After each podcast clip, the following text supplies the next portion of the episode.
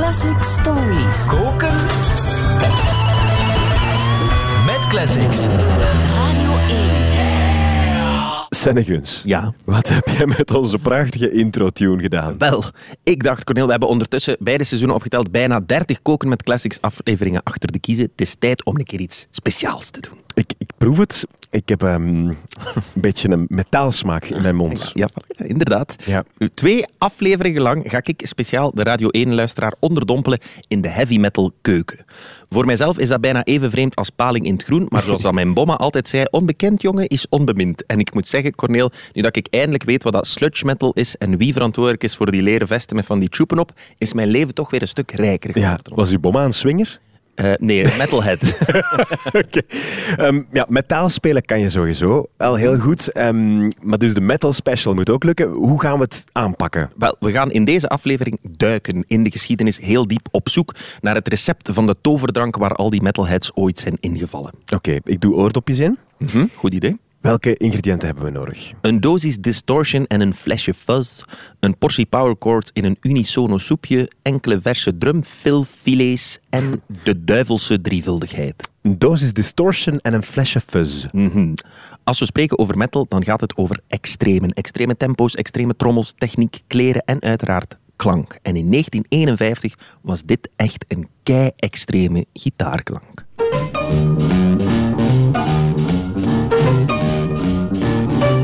Niet zo extreem als als een piano klinkt. Het gaat, gaat om de gi- gitaar op de achtergrond. Hè. Voilà. De gitaar, zeiden ze daarover, sounds like a horn section. Trouwens, het is Ike Turner die we hier horen, Rocket 88. Uh, Ike van Ike Tina. Ja, van ja. Ike en Tina, ja. Eh, die gitaar die klonk een beetje met een beetje verbeelding als een ruwe saxofoon. En dus niet meer als een gitaar. Ja. Distortion, dat betekent letterlijk vervormd. Dat gebeurde aanvankelijk allemaal vooral redelijk per ongeluk. Door het volume te luid te zetten, te overdrijven, vandaar overdrive. En door te veel overdrive krijg je distortion. Crappy, slechte versterkers, kapotte speakers. hè. Soms kwam er een scheurtje in de speaker. Dan werkte die niet meer optimaal en dan kreeg je dat verstoorde geluid. Hè.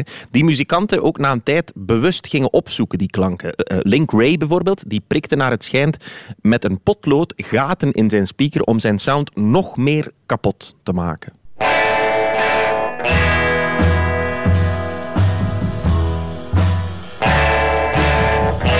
Wel cool. Ja, er gebeurt ook niks anders in dit nummer. Het is gewoon, heb je gehoord hoe kapot mijn gitaar is? dus inderdaad, nu is dat bijna lachwekkend, maar in 1958 was dat behoorlijk extreem, deze Ja. sound. Ja. Maar dat is dus de dosis distortion. Maar het flesje fuzz, hoe komen we daaraan? Ja, dat kwam iets later, want naast een kapotte luidspreker, alles ging kapot vroeger, ging soms ook de versterker stuk. En als de versterker stuk gaat, dan krijg je fuzz. Dat betekent letterlijk vaag mistig. Hè. Het oorspronkelijk signaal wordt nog minder duidelijk. Dat is per ongeluk ontdekt, natuurlijk, zoals zoveel dingen, door gitarist Grady Martin, die met een kapotte versterker op een nummer van Marty Robbins speelde. Ook dit is proto-metal. I'll understand. Wacht, wacht, wacht. Hier komt Grady. be Oeh, luister.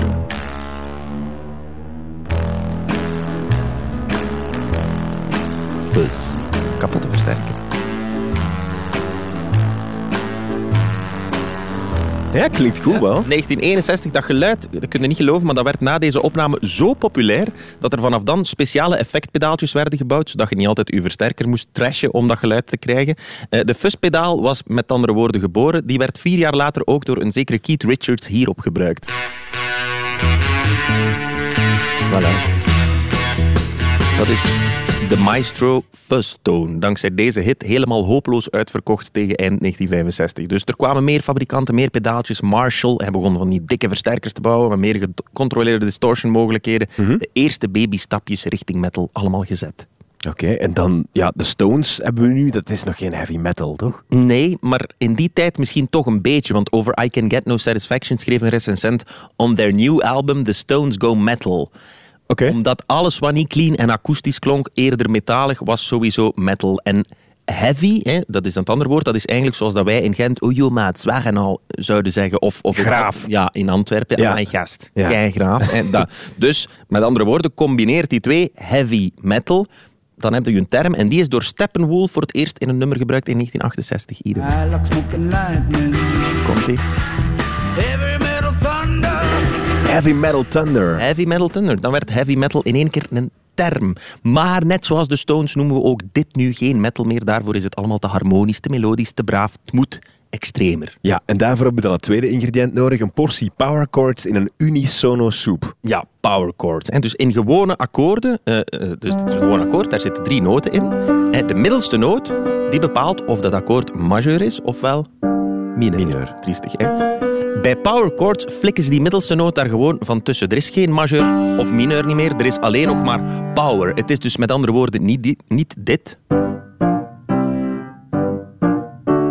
Nee, Ja, nee, dit- dat gaat niet. En het is ook niet triestig. Het is alleen maar power. Alleen power. Of power. Power. Voilà, power. Girl. The Kings. Ook proto-metal. Ja, het komt wel een beetje meer in de buurt Ja, van wat we als metal begrijpen Zo, ook wel. riff-based muziek. De bas speelt ook hetzelfde mee als de gitaar. Dat is dus in het, in het Italiaans heet dat dan unisono, dezelfde stem. Dus dan krijg je nog meer power. En spoelt de tijd een jaar of vier verder, sleutelt nog wat aan de versterkers en de pedaaltjes en je krijgt nog meer power.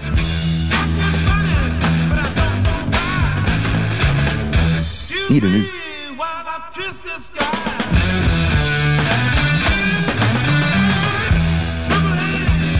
Wauw. Ja, Jimi Hendrix, hè. Heel goed, die, hè? die, die riff op het einde. Dat, zijn, dat begint al metal te worden. Hè. Dat zijn metal riffs eigenlijk, dus we zijn er bijna. Ja, wat ik daar vooral ook in hoor, in dat vorige voorbeeld, Jimi Hendrix is een soort van animal-achtige drummer uit de Muppet Show. Ehm, die heeft dan diverse drumfilfilets Ja, meegebracht. dat klopt helemaal. We hebben tot hiertoe vooral over extreme gehad qua sound, qua harmonie, maar die extreme zitten ook in het ritme. En je hoort dat bij Jimi Hendrix, dat is niet gewoon boom, tjak, daar gebeuren al die complexe dingen. De grote of alleszins meest geschifte pionier op dat vlak is Ginger Baker, de drummer van Cream.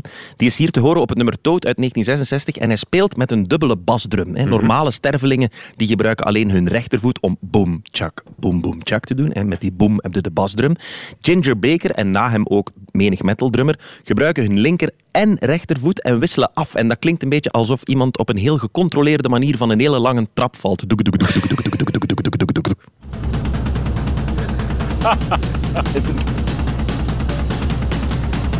Ah, dat is, krijg een solo zelfs, hè. En nu nog gekker.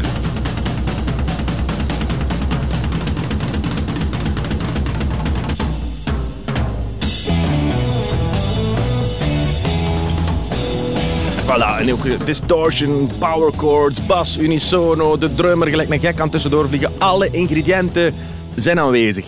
Oké, dus nu staan we nog wachten op de goddelijke interventie van de duivelse drievuldigheid. Ja, in het Engels zeggen ze de unholy trinity. Naast de heilige drievuldigheid heeft metal de duivelse drievuldigheid. De drie bands die al die Amerikaanse ingrediënten in 1969 in Groot-Brittannië omtoveren tot echte heavy metal in willekeurige volgorde.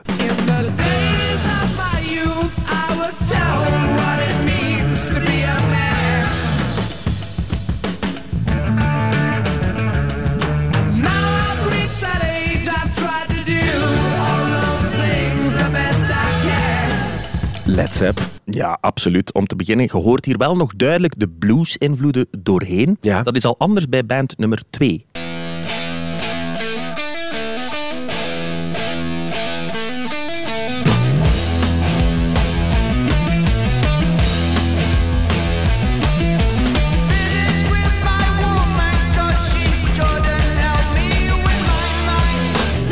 Ozzy Osbourne. Ja, voilà, Black Sabbath. Dat is volgens sommige puristen het allereerste echte, echte, echte heavy metal album.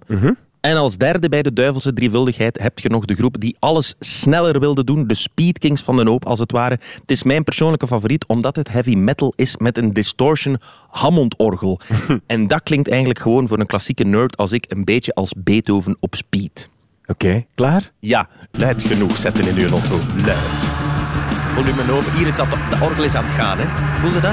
Voel het opbouwen? Lekker raket. Ik ga meespelen. Maar vliegtuig dat ja. Ja, voilà. Dus hier komt Beethoven op speed, hè. Jij speelt mee. Ja, ik ga meespelen, hè.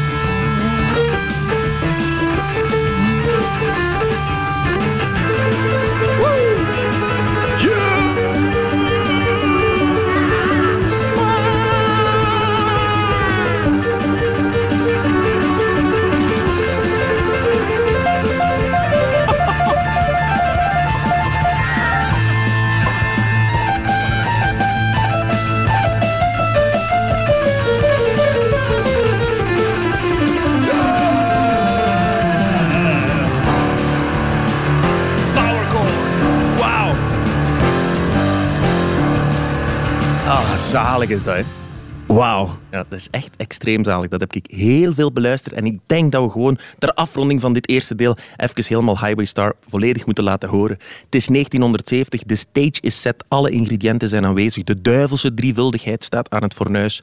Volgende week is tijd voor leren frakjes, lang haar en Nintendo Core of zoiets. Deel 2 van onze metal special. Dankjewel, Senneguns. Met plezier.